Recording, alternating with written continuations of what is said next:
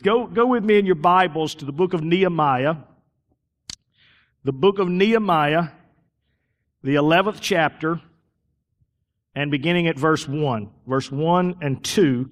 Seems like a strange place to go for uh, Memorial Day, but it's, it, it isn't in the fact that Nehemiah was a great military slash builder. But I don't even really want to talk about Nehemiah. I want to pull out a part of scripture that's kind of vague and a lot of times we don't even think about it because Nehemiah, the book of Nehemiah is known for the fact that he went and rebuilt the wall.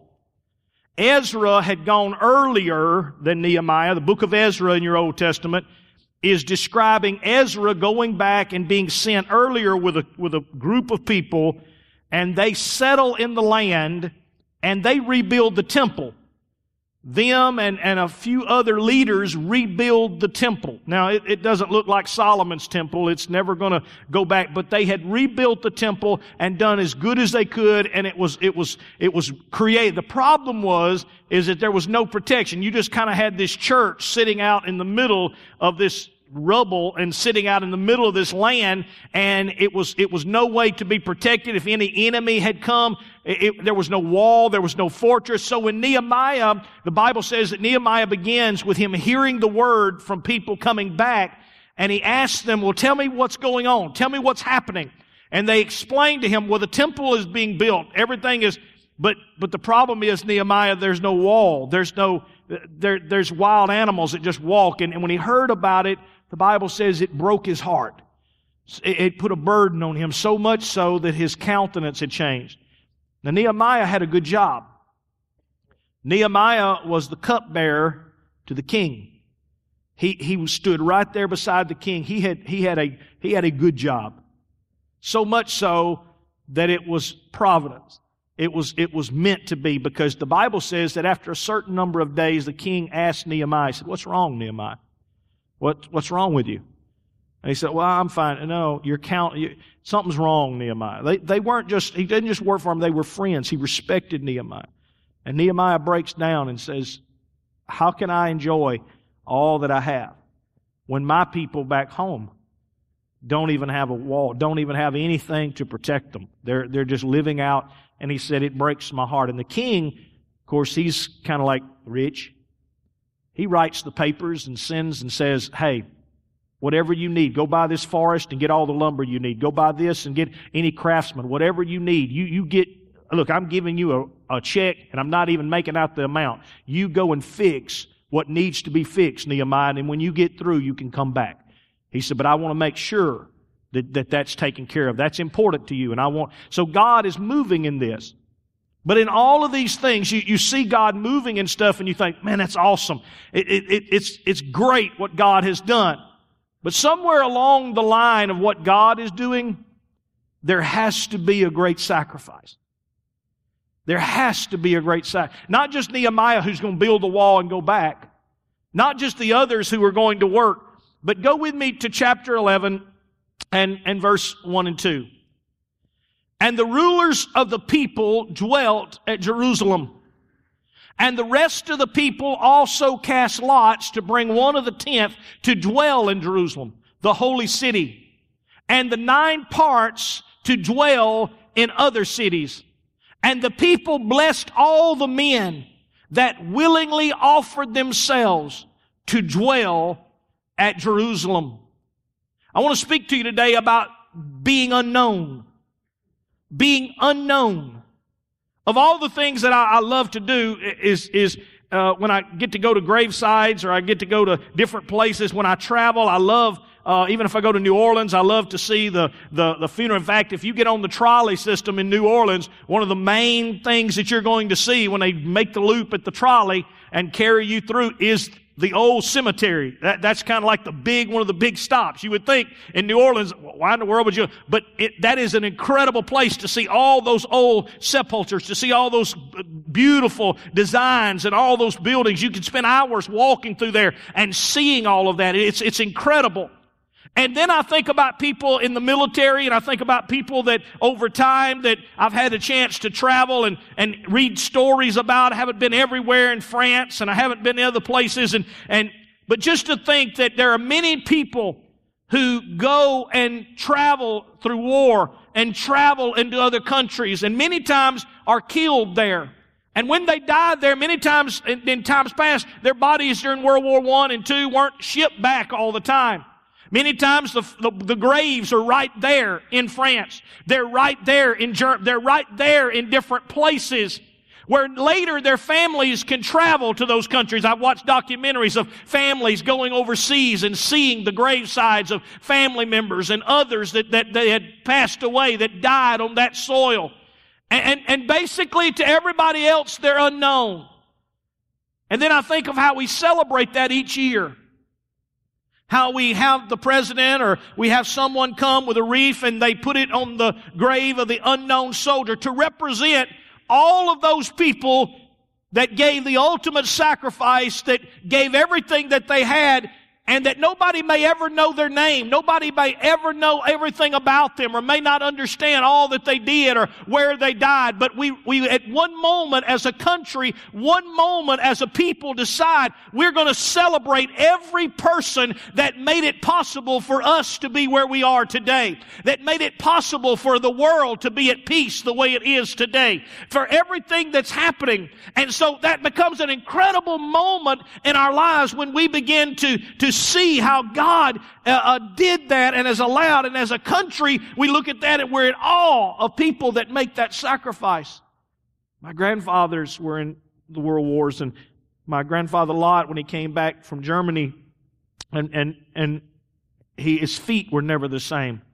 A lot of cold weather there and that was way before Under Armour was ever created and, and all the other stuff. It was just, you tried to keep your feet dry. You tried to do your very best. And in those wool socks, you sweat and then they get wet and, and you can imagine the frostbite and different things. And his feet were never the same. My dad used to talk about how his dad would tell him stories and he would sit there and crack pecans because my grandfather's feet were no good and he would crack pecans for him and, and, and as he would tell the stories. And, and I thought, wow, what an incredible moment. Somebody who was willing to sacrifice that nobody would ever know. No one would ever spend a lot of time, but that somebody gave that kind of sacrifice so that today we would have freedom. Now, go with me in your Bibles because there's something I want you to realize about this story that's unique. Go back with me and let's go to chapter 7, if you will. I want you to go to chapter 7. As we get there, I want you to understand this first. Is that faithful soldiers of God are often forgotten. There are many times in our lives where, where faithful people of God are often forgotten. It's one of the hard parts of ministry. It's one of the hard parts of doing anything. It's the hard parts of being a dad, of being a mom. You, you, as a mom, you can, you can give and give and iron clothes or wash dishes or make sure they've got their stuff and then they still look at you like,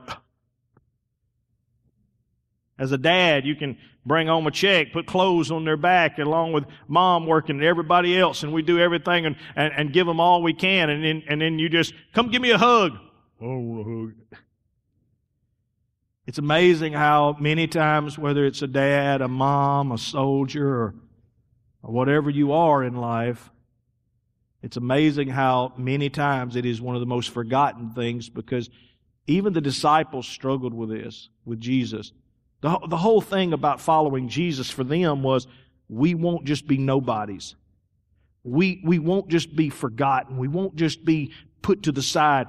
We're going to build temples. Can I sit on your left and sit on your right? And your it was all about the entourage and all, and that's what kept them excited about it. And and what discouraged them was whenever Jesus talked about, "I'm leaving." or, or, or I'm not going to be here, or it's not going to be like you think. They didn't love me, they're not going to love you. That's not what I want to hear. I don't want to hear about being forgotten. I want to hear about how I'm going to be remembered. I want to hear about how, how uh, I'm going to be, be talked about. I want to hear about all the good things.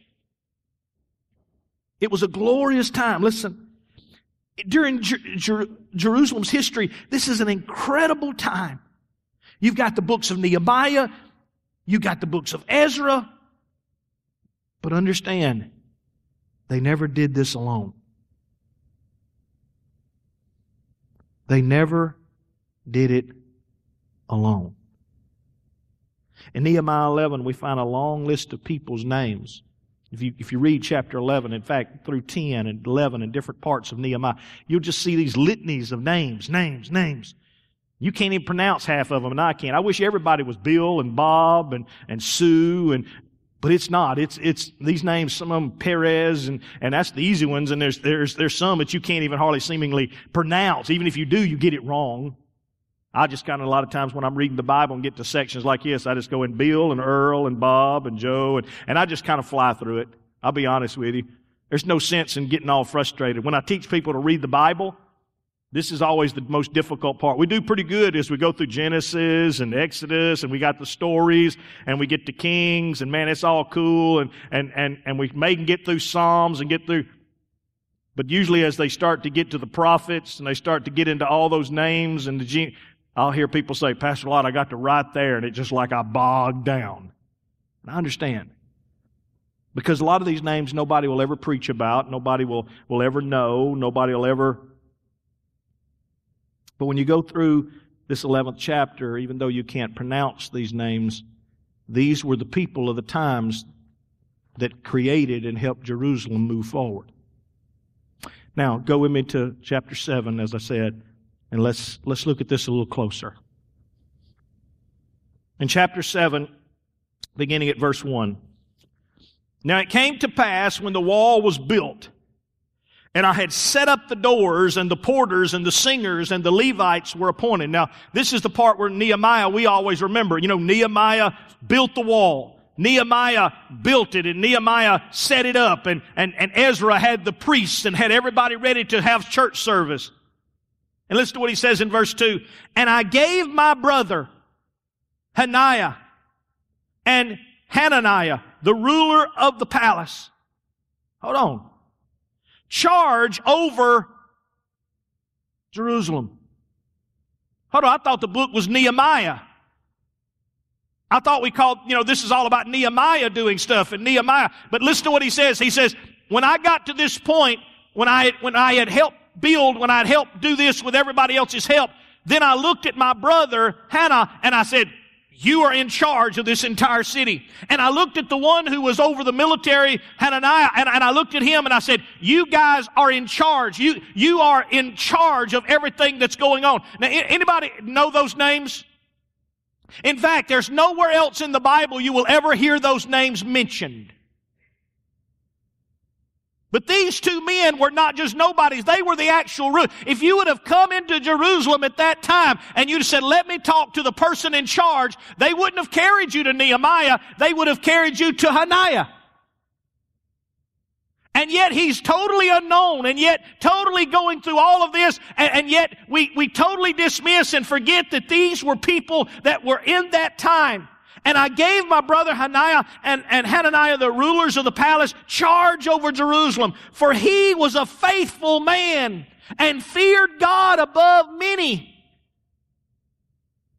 Nehemiah is not trying to ignore him. Nehemiah is trying to, in this short moment, say, I know that there's a lot of stuff that you see. I know there's a lot of stuff done, but listen to me. There are people that will never get credit. There are people that will never be applauded. There's people that Probably their names will never be mentioned again. But these are the real warriors. These were the real people.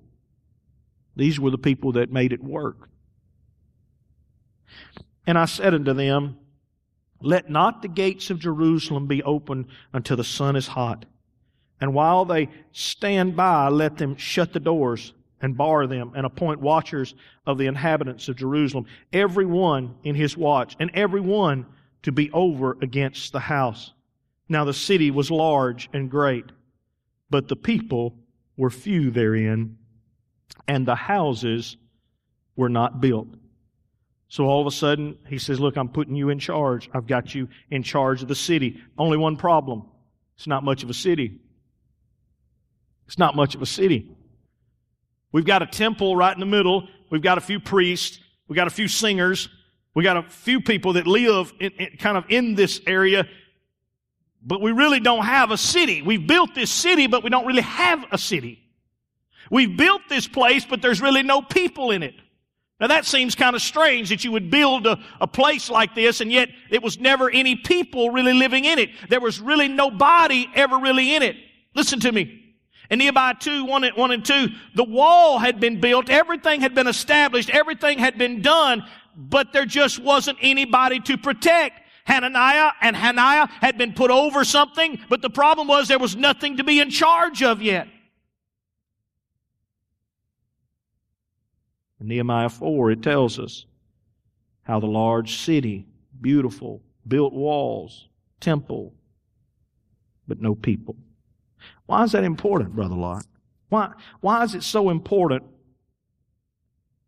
Why would you go to all this work to build the temple? Why would you go to all this work to build a wall? Why would you go to all this effort if there's no people?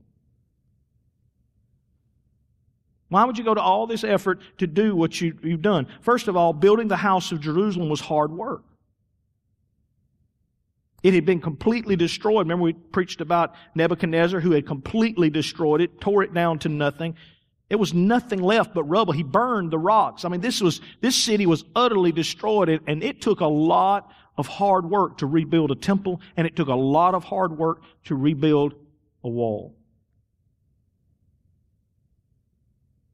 Secondly, they didn't feel safe in Jerusalem. Even though they had built this, they, they didn't feel safe. There was no safe place for them. All during this hundred and something years that now it's been laying there, everybody else has done moved on. But yet God still has a plan. And the plan is for Jerusalem. So in the middle of all of this, in the middle of all of these problems, and, and in the middle of all these situations, I want you to see what God does and what great people do. Go back with me to chapter 11.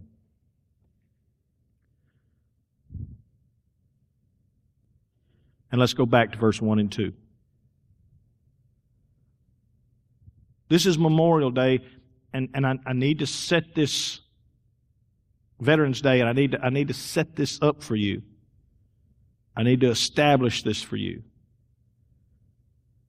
I need to be able to, on this day, be able to get this lined out. Because when we talk about people who make ultimate sacrifice, veterans and, and, and people of our country, listen to me very carefully. There are two types of people that come in this category. And both of them are powerful, but both of them are different. I want you to note what it says. And the rulers of the people dwelt at Jerusalem, and the rest of the people also cast lots to bring what? To bring one of the tenth to dwell in Jerusalem, the holy city, and the nine parts of the people to dwell in other cities. Here's the first thing. Anybody ever heard of a draft? Some, some of the veterans that, that, are, that, that are veterans, they were drafted. It, it, wasn't, it wasn't something that they had just, quote, signed up for. And, and, and it's not to diminish that. It's just the fact that there was a letter sent, and the letter said, hey, you have been fortunately picked to be part of this wonderful army that we call the United States. And so there are many people that, that we've read about who run from the draft and, and avoided the draft and went to different countries to try to avoid all this. But there was a group of people in our past, even in our history, who during times of war and during times of difficulty received a letter and when they received that letter, it says, we need you.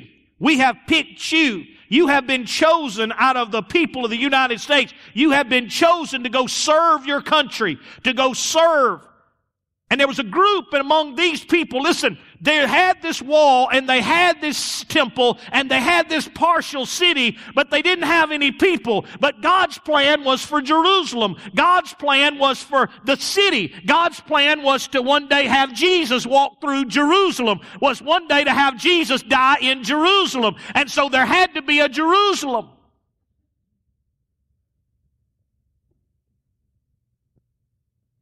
And so they decided every tenth family would leave everything that they have. Think about this now. They've already become farmers. They've already built houses. They already have land. They already have a living. And they're told, today I want you to sell everything you got. I want you to liquidate everything you got. I want you to pack up from the farm everything that you have, and I want you to move back into the city. Because the city is important. Because the city is part of God's plan. And there was a draft that was taking place there. And we don't have all the names. We don't even know who all they were. But we know that there was people who had their own lives, that had their own living, that had their own futures, that had their own yards, that had their and they gave up everything that they had to move back to a city that they believed that their master and savior one day was coming to. Do you understand now why Jerusalem is so important to the Israelis? Do you understand why that, that city is so important even today after all these years? Why, why that city, uh, even when, when, we had the turmoil here the last little bit, when uh, Donald Trump, the president, decided we're going to move our embassy back to Jerusalem, the capital. Now, is, is Jerusalem the capital of Israel?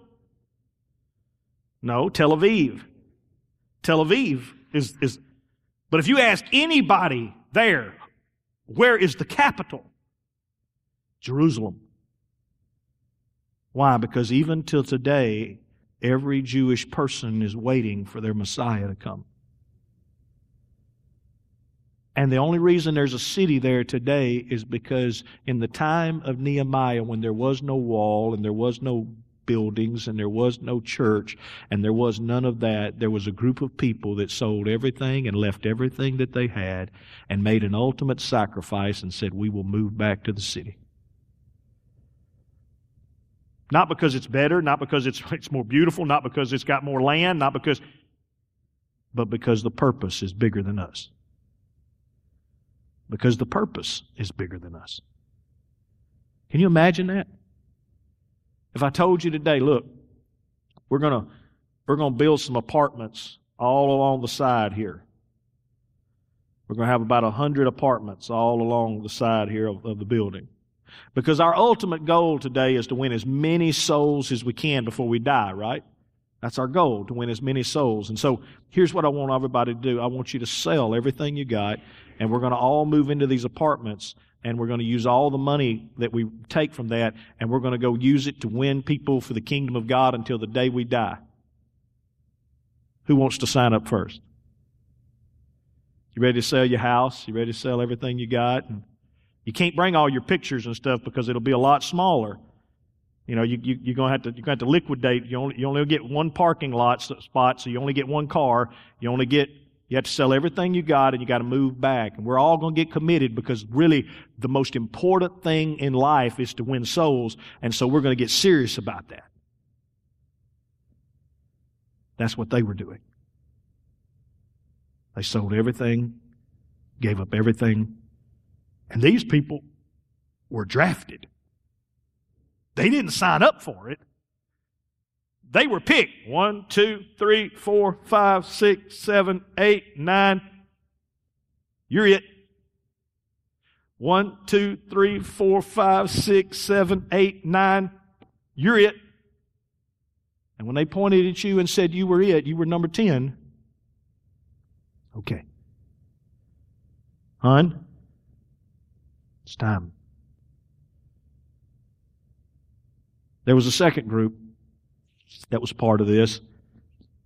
The Bible says, and the rulers of the people dwelt at Jerusalem, and the rest of the people also cast lots. There was also a group of people that decided on their own. They weren't drafted, but they decided on their own that we are going to be leaders and we're going to be the people that are going to lead the way of leaving what we've got, of, of moving from where we've moved, and we're going to be the leaders of being the people that go first. And they signed up. So you have two groups of people that are there that day. You've got two groups of people that gave up everything that they had to do this. We see this in their story. We see this in, in Jerusalem. We see this and we see this in our country. In our country, we see people in two ways. In our church, we've had several different people who have decided, I'm going to sign up. We've got some in the Marines now. We've got some in the Navy now. We've got some signing up for all different branches and some that have come back from serving. It is incredible to watch people who choose, you know what? I'm going to serve. And I hope that we will never be in a war in such a way that there will ever have to be a draft again. But if there is, there's going to be letters sent. And people are going to have to, probably won't be letters, be emails by then. You'll get an email. But you'll be told your country needs you. It also works this way in the church. Of all the places it, it can work, it, it also works this way in the house of God. There are two types of people in here. There are the people that choose. There are people that choose. Those are the fun ones, Sam. We just got stuff going on. They come up to me, hey, what, what can I do? I want to be part of what all season. I, I want to be, can I, can I help? Can I work? Can I? Because in their mind, they've decided that I want to be a part of the kingdom. I don't want to sit on the sidelines. I'm signing up. And then there's another group that sometimes we have to draft. Look at the person beside you and say, Were you drafted or did you choose? We find out that you have some gifts or some talents. We find out you can do something and we're like, hey, we need some help right here. Oh, Pastor, I just, look, I need your help. And so a church also operates because ultimately I'm not going to build buildings out here on the side. It's the thought, though. I have thought about it. And all of us sell everything we got and we just live in these little apartments together and we just we just use the money to win God people to the kingdom. That'd be fun. But I'm not asking you to do that. But I am saying that a church, just like a country, just like Jerusalem, it only operates as strongly as you have people that can accept a draft and as strongly as you can accept people who will choose. And that's what veterans do. Veterans are those people that we look at that have gone to war, that have gone to battle, that have made sacrifices, and we look at them on Veterans Day and we say, wow, you chose to make our lives better. You chose to make our world better. You made sacrifices that most of us would either have to be forced or many times we just don't even, even want to think about. And there's people in churches that do that. When I go to different places and talk about churches, do you know what most of the time, 99% of the time, what pastors are asking me? How do you get your people to do stuff? That's 99% of the questions. How do you get your people to do stuff? And I think to myself, I really don't do anything. There's nothing really that I can personally do. Go with me to Matthew, one more place. Matthew 20, 25 through 28.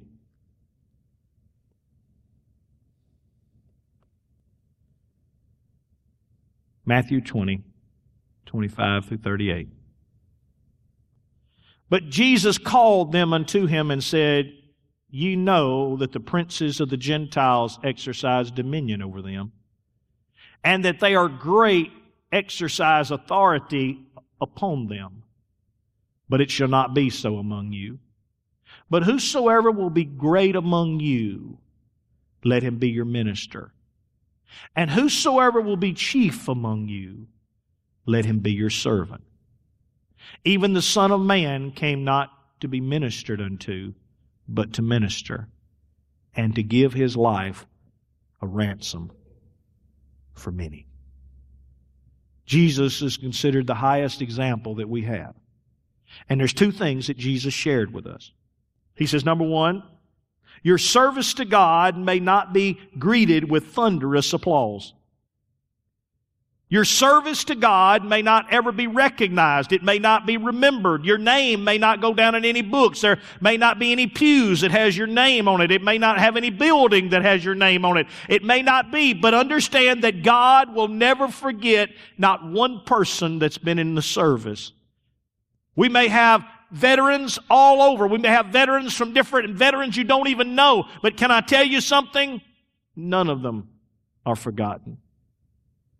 And in the kingdom of God, none of them today are forgotten. Number two, you're going to have to remember that our rewards are not dependent upon our applause. Today, for all our veterans, for all of those that have served, for all of those that are great men and women throughout this country, you will get applause today. I hope that you are are greeted. I hope that you get a discount at where you eat. I hope that any way and every way people can be good to you. I hope they are. But listen to me. That applause and that will never pay the price and never be able to explain all that you have given and all that you have done.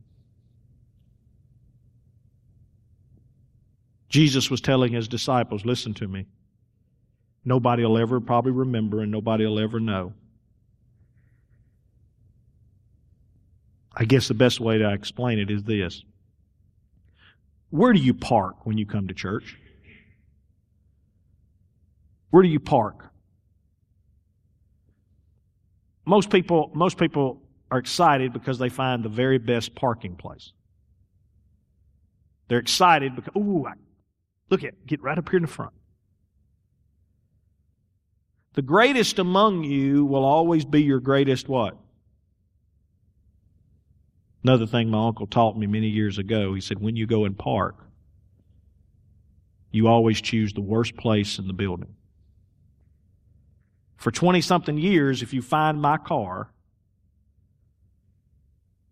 where will you find it? In the far back, in the back corner, in the grass. I walk further than anybody else to get to the building. The greatest among you will be your greatest.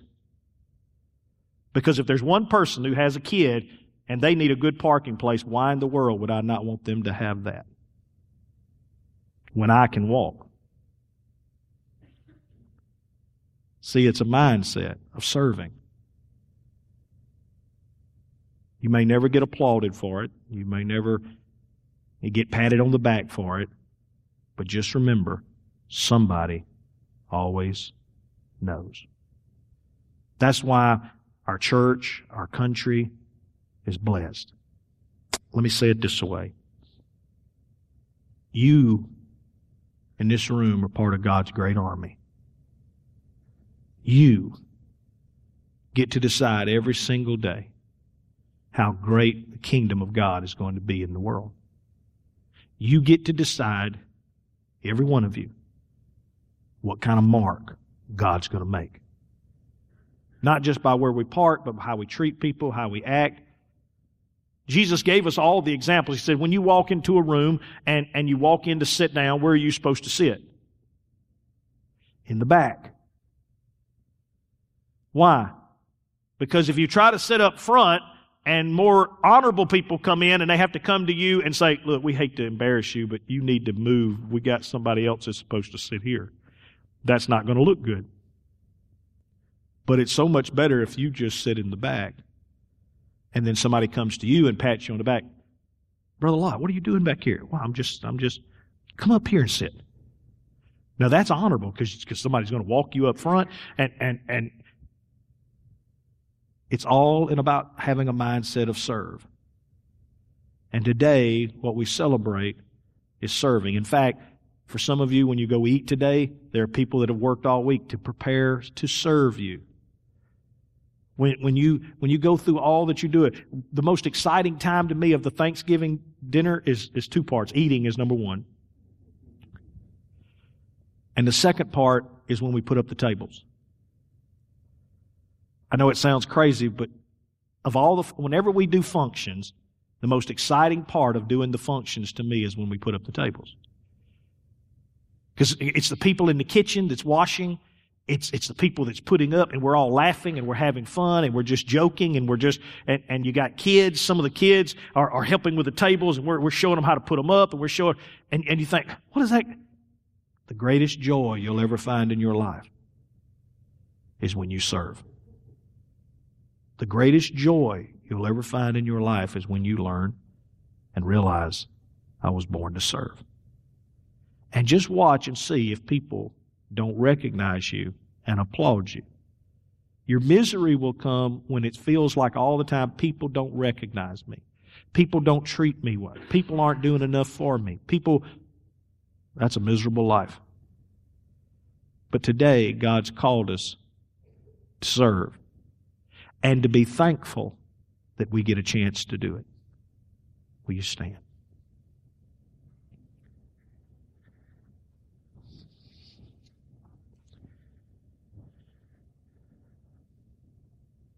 I want to tell every person in here who volunteers, who ushers and does greeting and cleaning and there's just so many things.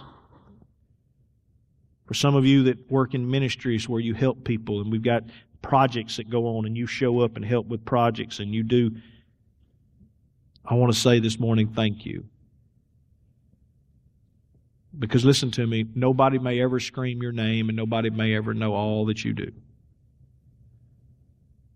Nobody may ever applaud you or but just know from this pulpit I realize each day of my life how lucky I am to get to work with such great people. How lucky I am to get to do life with such great people. And it makes the journey a whole lot more fun when I get to serve alongside you. There's times we're going to cry and there's times we're going to laugh, but we're going to keep serving. Some of our buddies and friends and moms and dads have already served and gone on before us. It's our job now to keep serving, to keep teaching until our time. And just wanted you to know. I know this morning I'm not preaching no powerful message. I'm just talking from my heart today. I just want to say thank you for serving together. Thank you for being a part of my family. Maybe somebody says, Well, you're the Nehemiah. Yeah, but I don't even rule the city. I just sometimes get applauded for stuff that I don't even get to do. but I'm thankful that I'm blessed to have such great friends. You're a vital part of the body of Christ. You're a vital part of all that God's doing in this area and in the world we're touching. Thank you. Will you bow your heads? Father, God, this morning, this is all you've given me. It's all I have. I don't have a great sermon this morning. I just want each person in here to realize that maybe in their life, God, nobody even knows what I do. Nobody cares what I do. It doesn't seem like it makes a difference. My family doesn't seem like it helps them. It doesn't seem my husband, my wife, my father, for just a moment, let them realize that somebody cares. That maybe nobody in the world knows their name and nobody else is keeping record and nobody else is going to applaud them. But God, right now, let them know in their heart that my Father applauds me. Just like Jesus told his disciples, look, you're going to be killed, you're going to be tortured, you're going to go through a lot of stuff, but just know this I'll be with you all the way. Like Hebrews says, there's a great cloud of witnesses that's rooting us on, that watches us. We may not think anybody knows and nobody cares. But God, today, today as we serve, today as we give, today as we love, it is being remembered and it will never, not throughout all eternity, it will never be forgotten. Everything that we've done. In Jesus' name, amen. God bless you.